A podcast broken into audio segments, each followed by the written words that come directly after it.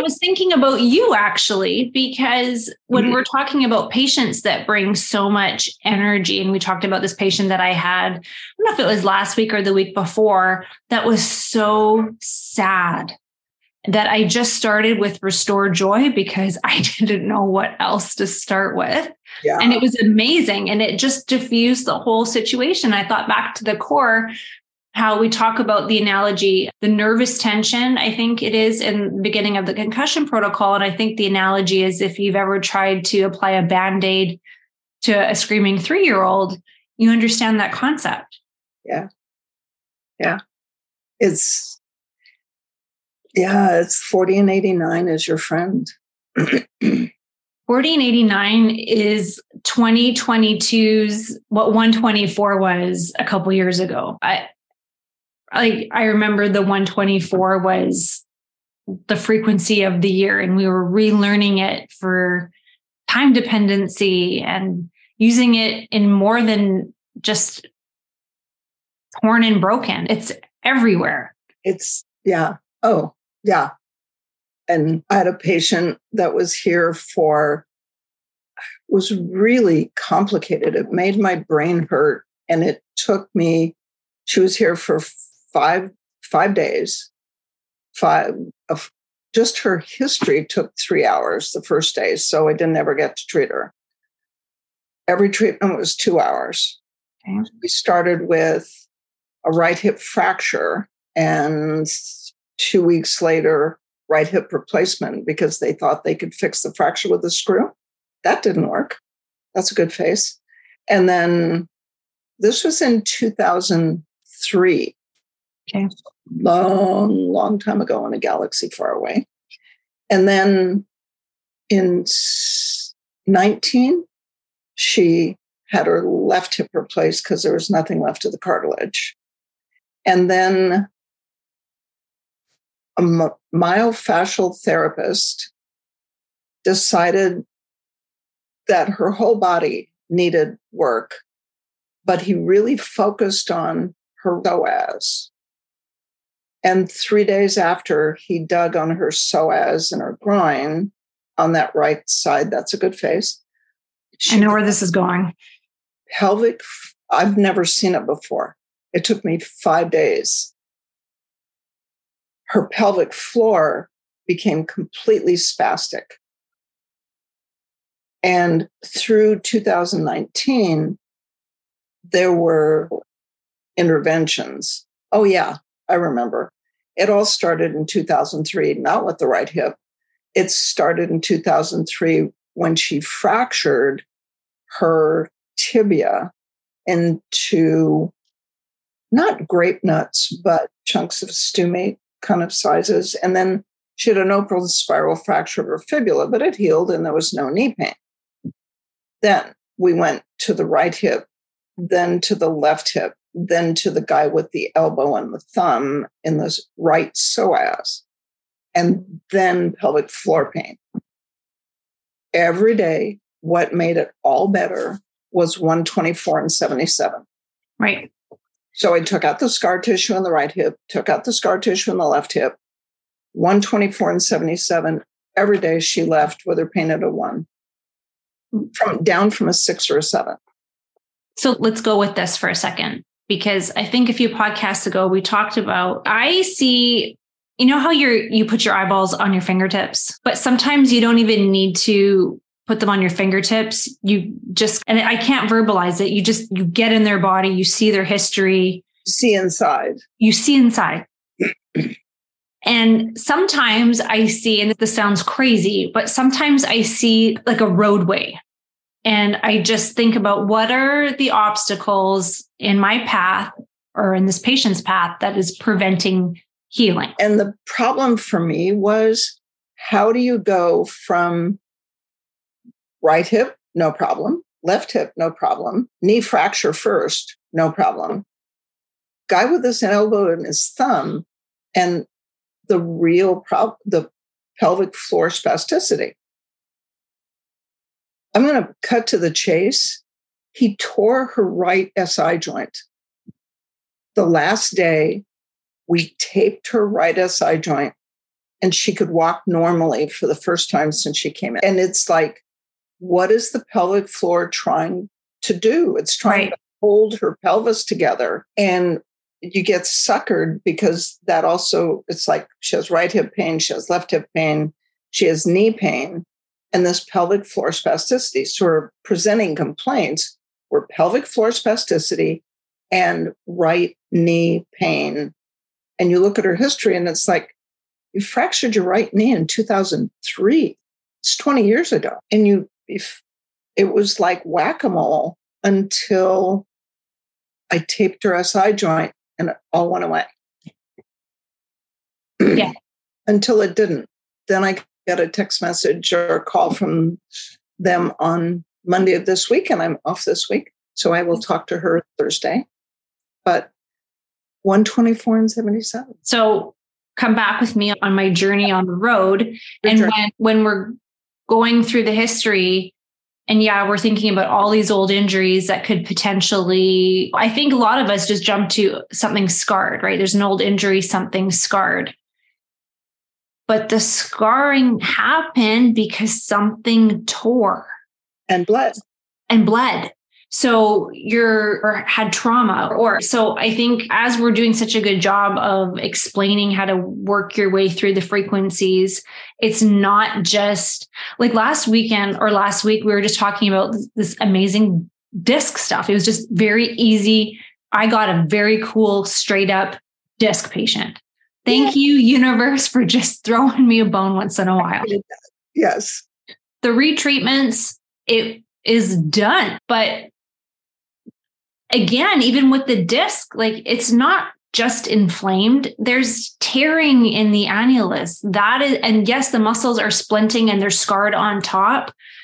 But taking taking the splinting, taking the scarring away without treating what bled, what tore, can create a whole other little cyclone of issues because you're not addressing the root cause number one. And it's never going you're never going to like close that case. This is a prime example of patient will be good for a couple hours but it'll never hold. Yeah.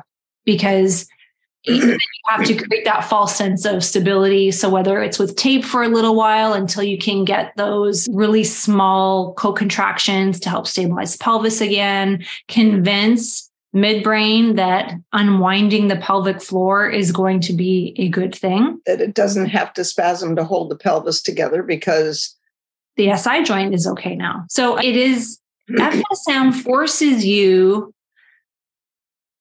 to, and my hands are doing like this Rubik's Cube thing, but that's the word that I'm hearing your hands say is you have to unwrap it.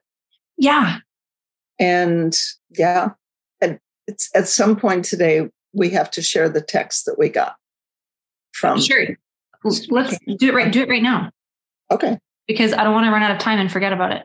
Okay those of you that have taken the core and you see the picture of the little girl sitting on her mom's lap and mom's hands the adhesive pads are on the mom's shoulders and the mom's hands and the mom is holding the child and this child had a laparoscopic surgery. She had a fused suture anastosis, the central suture where they're supposed to have the soft spot, was fused when she was born. So at three months old, her head was shaped like a football because it couldn't do that. So it did that. And so that year, we treated her first just scarring in the dura and I just ran scarring on the dura through the mom's hands.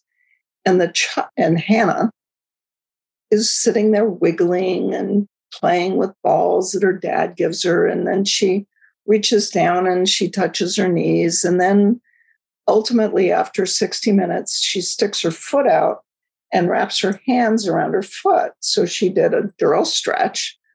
And we waited some more. And then the next thing that happened was she bent over at the waist and put her head between her feet.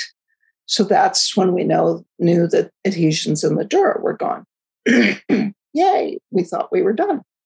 Then the next year, mom came to the core, and Hannah, I think, was now, she was two, I guess it was two years later. Hannah's now five, and she insists on coming to the core. I'll be good, I promise, mom. Okay, so Hannah's sitting in the core, and I notice that her right arm is spastic, like she's had a stroke. It's her left one she's using just fine, and her right one is clamped to her body like this, like somebody that's had a stroke. and so at the end of the day, we unwrapped it. It was, what did they do during the surgery? And mom is an anesthesiologist, and mom says they put this scope up between the skull and the dura and cut the suture and then cut little wedges at the parietal suture so that the whole thing would be able to expand. And that's when you ask the what if question. What makes a five year old look like she's had a left sensory motor stroke? What, what makes that happen? If you put a scope up there and you cut the blood supply off for a period of time, or you squash the arteries and they get inflamed, it could reasonably maybe take two years for enough scar tissue in the blood vessels to form to restrict blood supply to just this portion because it's only her arm. It's not a right leg, it's just her arm. So if you look at the homunculus on the sensory motor cortex, could be. So it acts like a stroke. So you treat it like a stroke. So we did increase secretions in the sensory and motor cortex because this gets spastic because the signal from the sensory and motor cortex to the right arm isn't there. So we did that. And thanks to Kathleen Casbin, the physical therapist, I knew how to range a spastic patient because we did that in Taiwan. So did it once, did it twice. So pretty soon Hannah's got her head up, her arm up over her head, and it's all nice and loose, and she's acting completely normal. That leads us to the text. this is from Hannah's mom. I was talking with Hannah the other night after she had just had an FSM bath, concussion in vagus. As I was doing red light therapy on her, and she looked at me, looked up at me, and said, Mom, I wish that there wasn't such a thing as tone, meaning the hypertonia in her right arm. We talked about it for a little bit, and then she said, What would we do without FSM? And then we talked about how grateful we are that she was born into our family and that we were directed to find you and FSM. So thank you. Um, love you, and I'm forever grateful for how you have changed our lives for the better. And it's like then you and I had a text exchange where, oops, Denise Lassiter said something about sound. You, okay, so you and I had an exchange, and it's like I may have gotten FSM started, but the fact that it's teachable and that the frequencies always do what they're described as doing. It wouldn't do me any good to have the idea that this problem was caused by a lack of input or flow from the sensory motor cortex wouldn't do me any good to have that thought unless I could change it. And so it's like I got it started, but FSM persists now for 25, four years because does what it's described as doing. The results are why. But that requires that we have to think. It's like it wouldn't have done me any good to treat the nerve because if it's nerve, it doesn't get spastic, it does, it gets weak. Wouldn't have done me any good to think about the muscle because spasticity in the muscle is especially skeletal muscles, never the muscle. You unpack it and you go back to neurology. I treated a stroke once. I wonder, this acts like a stroke. I wonder if it would work. Can't hurt, might help. And then there's this, now she's seven. Then there's this little girl that the frequencies changed her life. And the fact that she's putting that together and has gratitude for the therapy and the treatment. That's a very, Hannah's a very wise child. Like, very much love hanging out with her at the advanced. Oh, uh, she'll be back this year, especially. Yeah. So, yay. So, a couple things. Asking about tone. Say again. sound. She was asking. Oh, Denise, are you asking? Oh, what's tone? Tone is the Denise posted a Q&A that said sound. Tone is the amount of tension in a muscle at rest. We talk about it in the core now because we have a way to treat it. And we always find somebody with increased tone, and usually it's interference with descending inhibition from the brain or the spinal cord. Yeah. I want to back it up to oh there's so many things i want to back it up to. Onward. It's yours. Go. Building on what you're saying i had this really interesting conversation this morning with a practitioner that was introduced to fsm 15 18 years ago. Oh poor thing. That's what i said. Um, hadn't been to a course but just had met somebody who had just taken a course 15 years ago oh dear yeah, but loves FSM, loves the results, but has no desire to take a course because it's going to be too time consuming and just wants to push a button and there has to be an easier way. And so blah, blah, blah, blah, blah. And I said, I'm sorry, I have to cut you off right now. And said, excuse me. I'm like, I have to cut you off because I actually feel really sorry for you.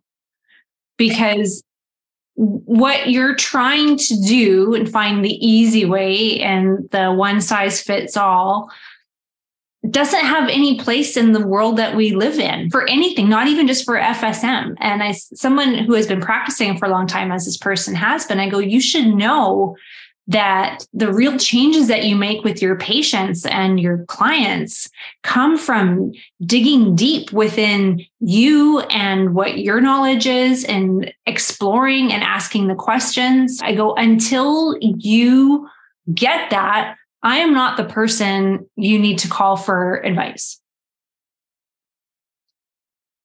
and I there's like silence, a little bit of radio silence. And he was, oh, okay, I really didn't think this conversation was going to go like that. And I said, no, I'm about teaching. My passion lies in helping practitioners figure out how to unwrap the package. That's where the magic is. It's not pushing a button. And I go, and the reason why you weren't getting success with all your patients is because you just wanted to push a button. You didn't want to ask the questions. So until you want to ask the questions, I can't give you the answers. I'm not your guy. not your guy.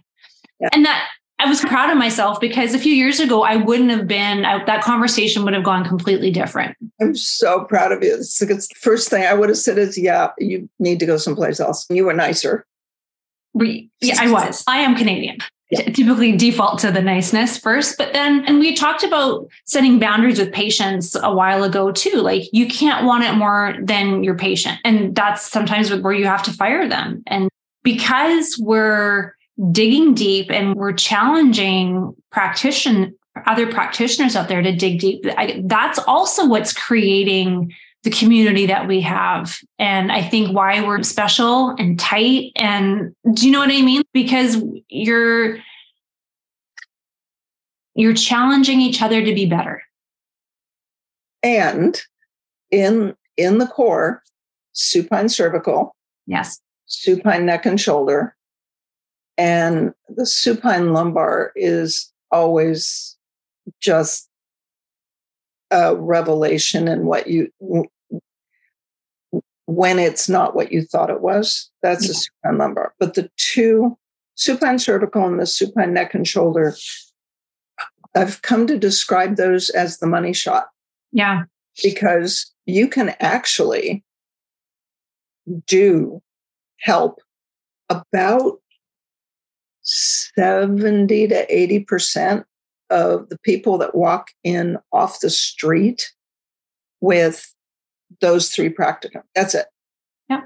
And concussion in vagus and SIBO and mold in the vagus and mold in the midbrain and all the other dig deep stuff. That's the tw- 20%. We, I think you and I get a skewed view of the average practitioner's reality because we have podcasts, because we have media presence, because we have whatever. And so the easy patients don't walk in my door. No. Right. The and the easy patients, every now and then, you get an easy patient that's just a disc. and how many years did he have it? How many practitioners did he see? And for us, it's, it's a supine cervical practicum in the neck and shoulder, and it's four sessions and maybe a custom care and love you bye. But for the average practitioner, as long as they're happy or content, as long as they're content with failing 20 to 25% of the time, because oh, then FSM is still the money shot. Right. It's like supine cervical, supine neck and shoulders, supine lumbar. Done. Yeah. Oh, yeah. Extremity joint and the occasional hip. And yeah. Oh, that's okay. Sorry. It's lane change. No, it's not actually. It's all flowing together because it's easy until it's not. And when it's not is when all the fun stuff actually starts to happen. And I treat a lot of athletes, I treat a lot of teenagers, a lot of teenage athletes.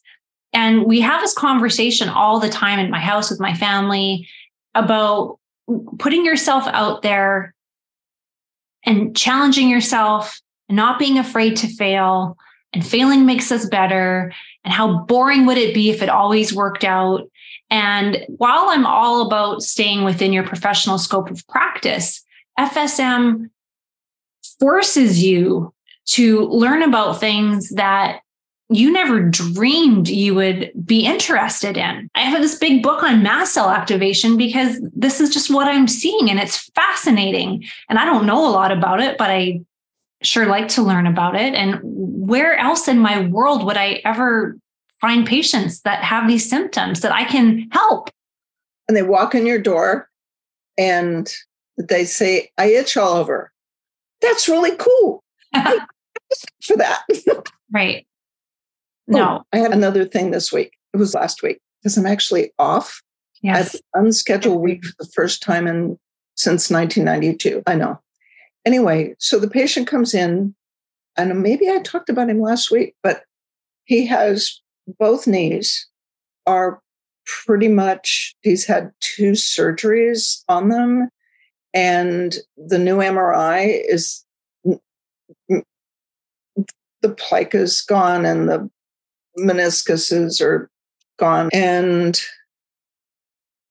I said, and he said, I came, he came clear from Florida to Portland, to Oregon to get me to fix his knees.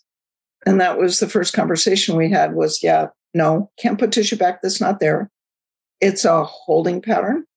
Mm-hmm. Our goal is to put off your knee replacements for five years. Mm-hmm. He's, he's 70, 66. So let's put them off for five years till you're over 70. Mm-hmm. But then, because of that section I do in the core about the knee, gets caught between the foot and the hip. I did a hip exam. He has zero internal rotation in his right hip. The right knee is worse than the left knee. Mm-hmm. And normal rotation, external and internal rotation on the left hip zero internal rotation and 30 degrees external rotation in his right hip. And it's so here's the thing you're looking at two knee replacements and a right hip. Which should I do first? And I said, find a surgeon that you like and you have resources. So scope it out, find out the right guy, and you go ask him. Yeah. And yes, I can fix your shoulder. So at the end of the week, his shoulders were better. We treated his knees every day. And he still has a 6,000 to 7,000 step limit before his knees go completely berserk. And he didn't want to get a custom care. Okay, so that's fine.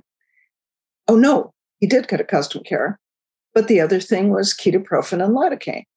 Mm-hmm. So we put ketoprofen and lidocaine on the shoulder when it gets really icky and on both knees when you do 7,000 steps that day. And you do FSM at night. Okay. You have to also understand what you can't fix. Right. FSM does lots of magic stuff, but can't do the knees. Right. And I think that's you hit something that I think we we've always done a good job at saying it doesn't we don't fix or cure everything, but a lot of times when you do see those patients that did get the diagnosis that whatever was surgical, whether it's spine or hip or knee, especially in a younger patient. So I'm saying anybody younger than 70, because we don't, they're never good. They would just need another surgery later on. Nothing is going to last. That long. I'll say that very clearly. I'm not going to be able to fix this. We can't put something back that's not there, but let's buy you some time. That's it. That I'm pretty confident in helping somebody. And even if you can get their pain down, even if you can get their pain down, that's such a simple little sentence, isn't it? Like, of course, you're going to get their pain down. The goal is to get their pain for me. My world is all about the movement. Get their pain down enough so that we can build the corrective exercise to build the strength to convince the nervous system movement is okay and send them on their way this way, knowing that they still will need the surgery, but maybe not next week, maybe in a few years down the road. So something as easy as just taking someone's pain down. Eh, hello? Like picture. So we put him on the reformer. And this is how you strengthen your quads prior to your hip or knee replacement. Yeah. And this is how you strengthen the muscles because he can't do quad sets in the gym. And he works out every day. He was a basketball player in high school and college. and then he was a PE coach for 45 years. Hmm. So he beat up his knees. He's earned it. So you have to strengthen the muscles with without weight bearing.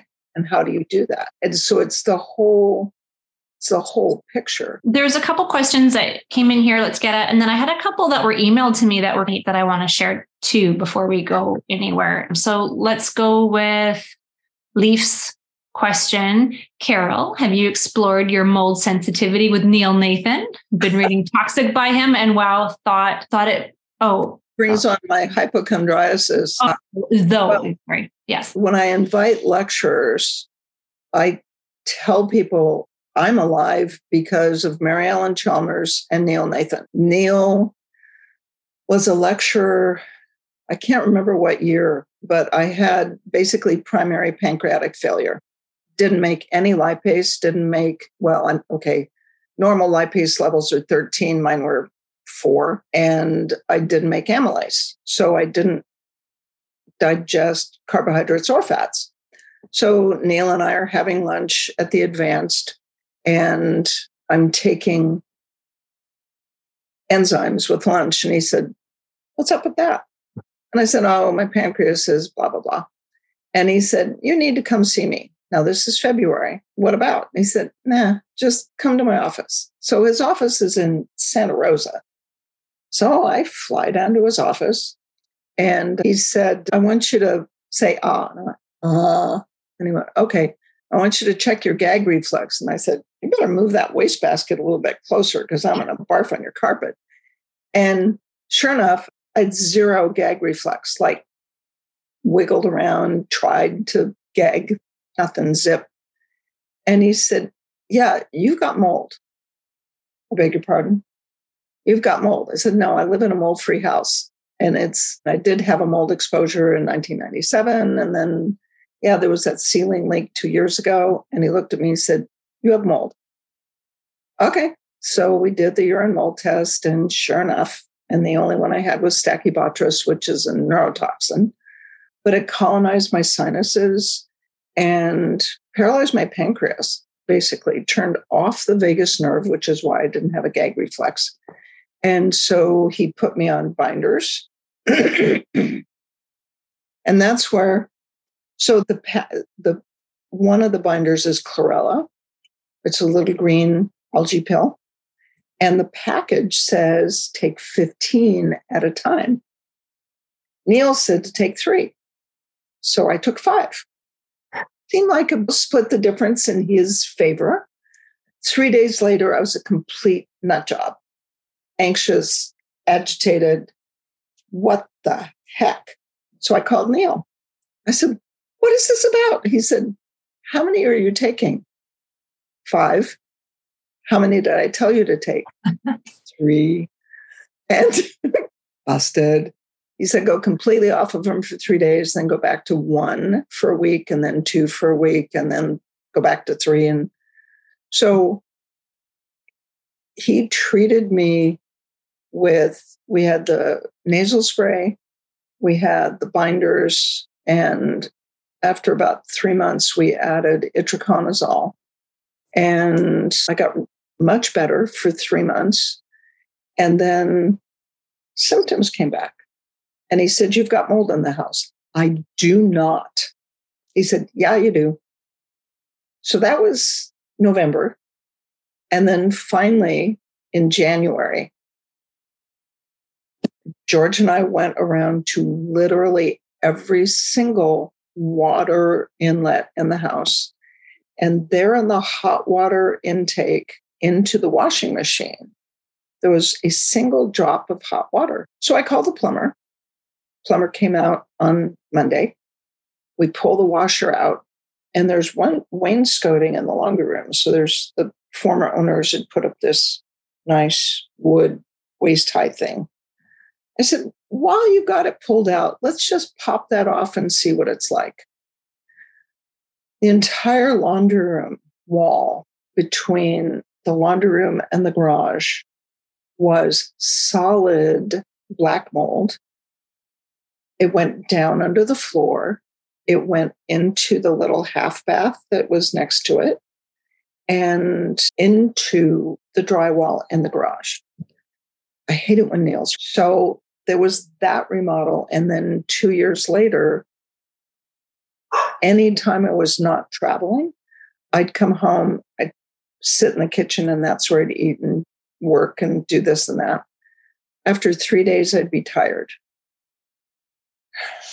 So we remodeled the kitchen and they took it down to the studs.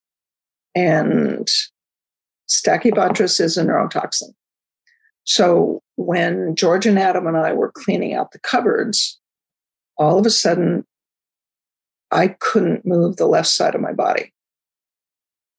And that's goes back to my neck surgery. But anyway, couldn't move the left side of my body. They had to literally pull and push me up the stairs and get me into bed.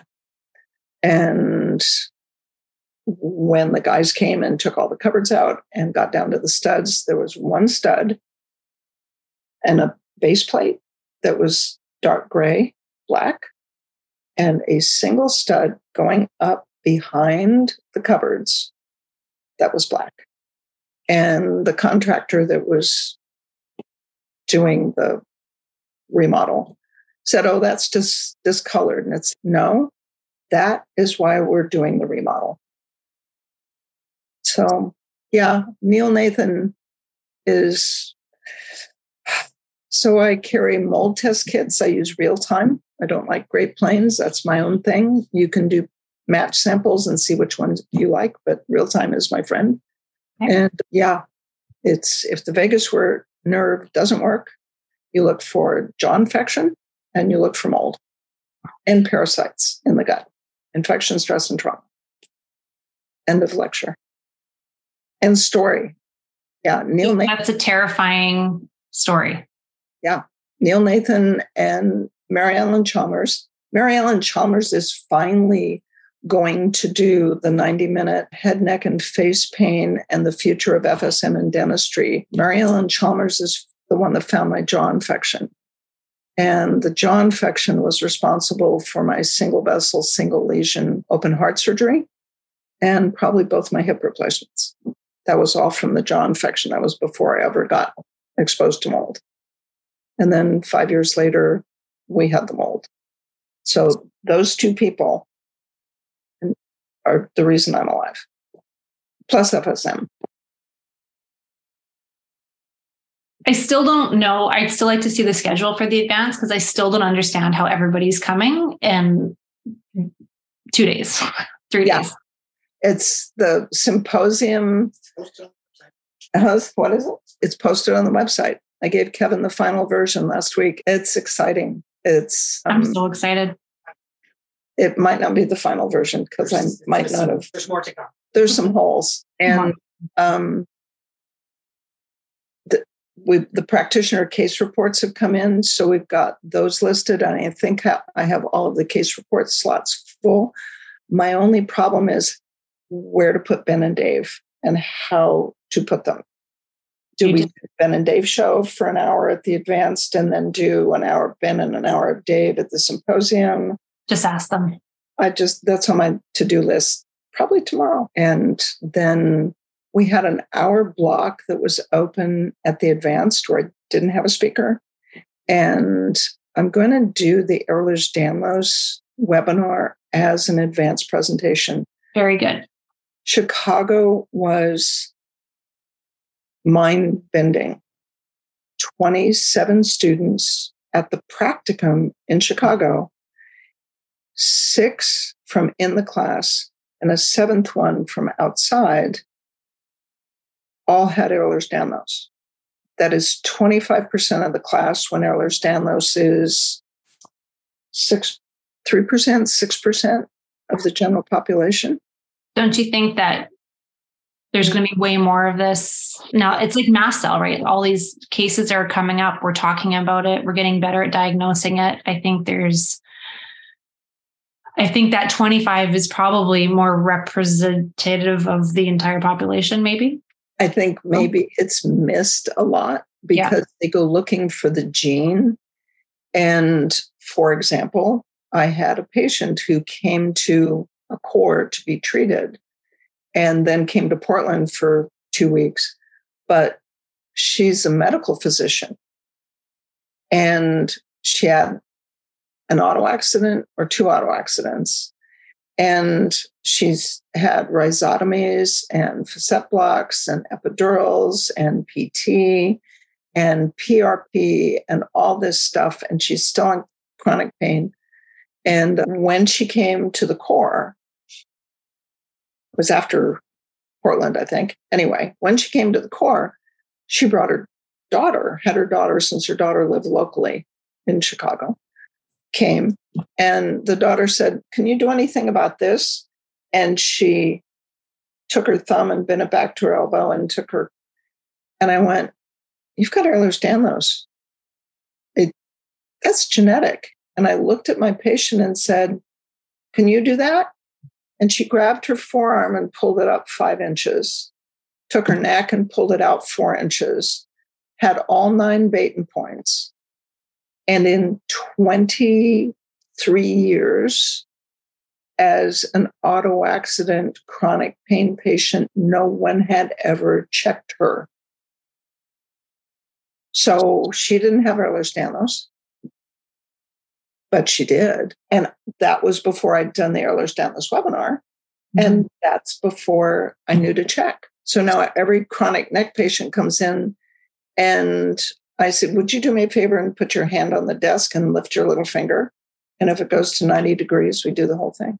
So I'm going to do the Ehlers Danlos webinar as a presentation at the advanced. I think that's a great idea because a, a lot of people learn better in person and they even though the webinar is available it's just while you're there i think it's an important talk to give for people. Well, to watch webinar live why would you go in and look for it on the webinar section of the website? The advanced you know how many choice. You got to do it. have to, you have to do it. No i think that's a great idea. Leaf says great lecture lesson. Ben and dave play well off each other. Why separate them? Exactly. It's like the dave and ben show that's exactly. exactly There was another question. I think it was in the chat. Something about hypertension, I think. Oh, yeah. yeah. A lot of factors with hypertension. Do we have any suggestions? There's, uh, we have one practitioner that says that there's one weird frequency. I think it's weird because I've never used it.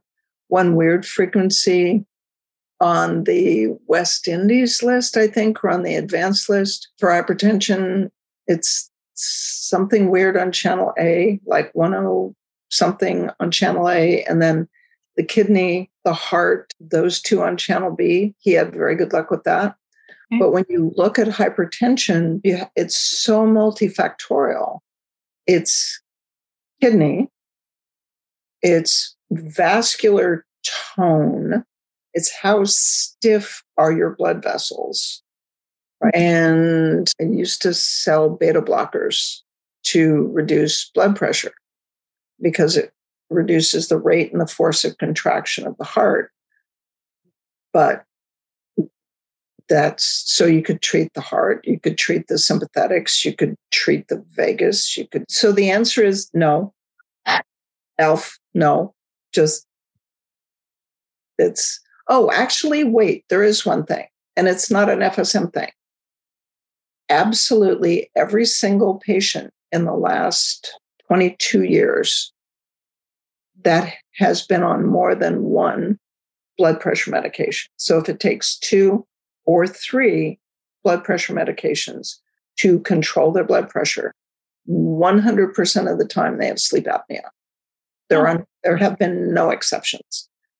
So order a sleep study, get them a CPAP, and their blood pressure goes down and it takes just one medication. So that's why we use a WatchPAT in the office. Hmm. So there's okay. that. Okay. One more question. Would you would you use 81 and 10 for leg cramps or so many women complain of them?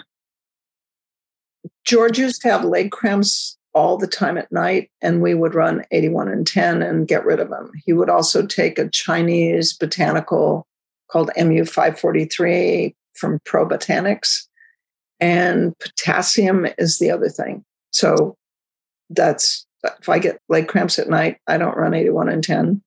I'll take two potassium and two MU543 and go back to bed. Yeah, oh, he's running magnesium oil. Yeah, on the legs. And then Manette wrote 155 and 33. Is that your hypertension frequency? Maybe? I have no idea. Okay. Literally, I don't. It's, I have, it's outside my skill set. Bring me your scarred ureter and your psoas spasm. Bring Speaking- me your neck and disc. Do not bring me your hypertension because it's outside my skill set. Speaking of scarring, I promised I was emailed a question and I was like, I'm not going to answer it. I want to actually talk about it on the podcast because if you have it, somebody else has it. And it's, I think we've talked about it, but I could be wrong. So the question was not all scar tissue is created equal.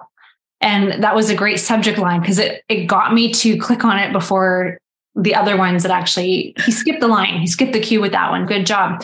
And he's right. And he's talking about scarring that comes from slicing during surgery, scarring that comes from tearing, scarring that comes from a burn. They're all the same as far as, yes, it's a scar is defined as repair that is not linear. It's in a disastrous sort of bundle.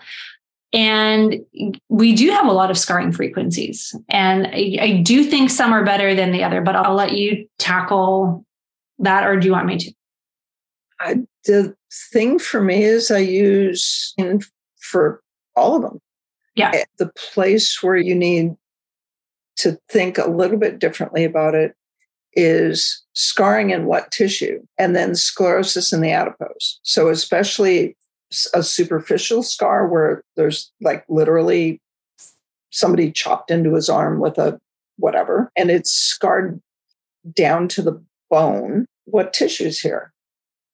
Skin's not a thing. Fascia and other tissue is stuck to mm-hmm. the periosteum is stuck to the blood supply, the muscle, torn and broken in the tendon and connective tissue, scarring in the connective tissue, and you can have both. Last but not least, the thing that gets the ditch out is sclerosis in the adipose. 397. Yeah. And it's not all created equal, but in my world, it's all, it all starts with 13 and 77 scarring in the connective tissue. I think that's for me for sure that's where i always start. And he was bringing up options like 91 and 51 and yeah yeah i made that face too. Yeah i never i don't think i've ever had a patient where i'm like i start with 91 which is like the hardening calcium. I will always start with 13 and you do you follow the tissue down and in and around and don't just stop at connective tissue because it there's fascia and vessels periosteum musculotendinous junctions ligature even the joint surface and the capsule and the bursa. Ah, I had this cool bursa thing that happened. I was i was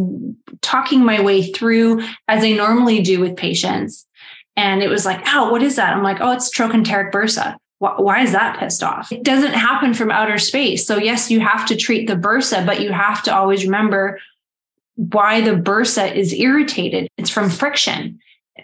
That's why bursa was created.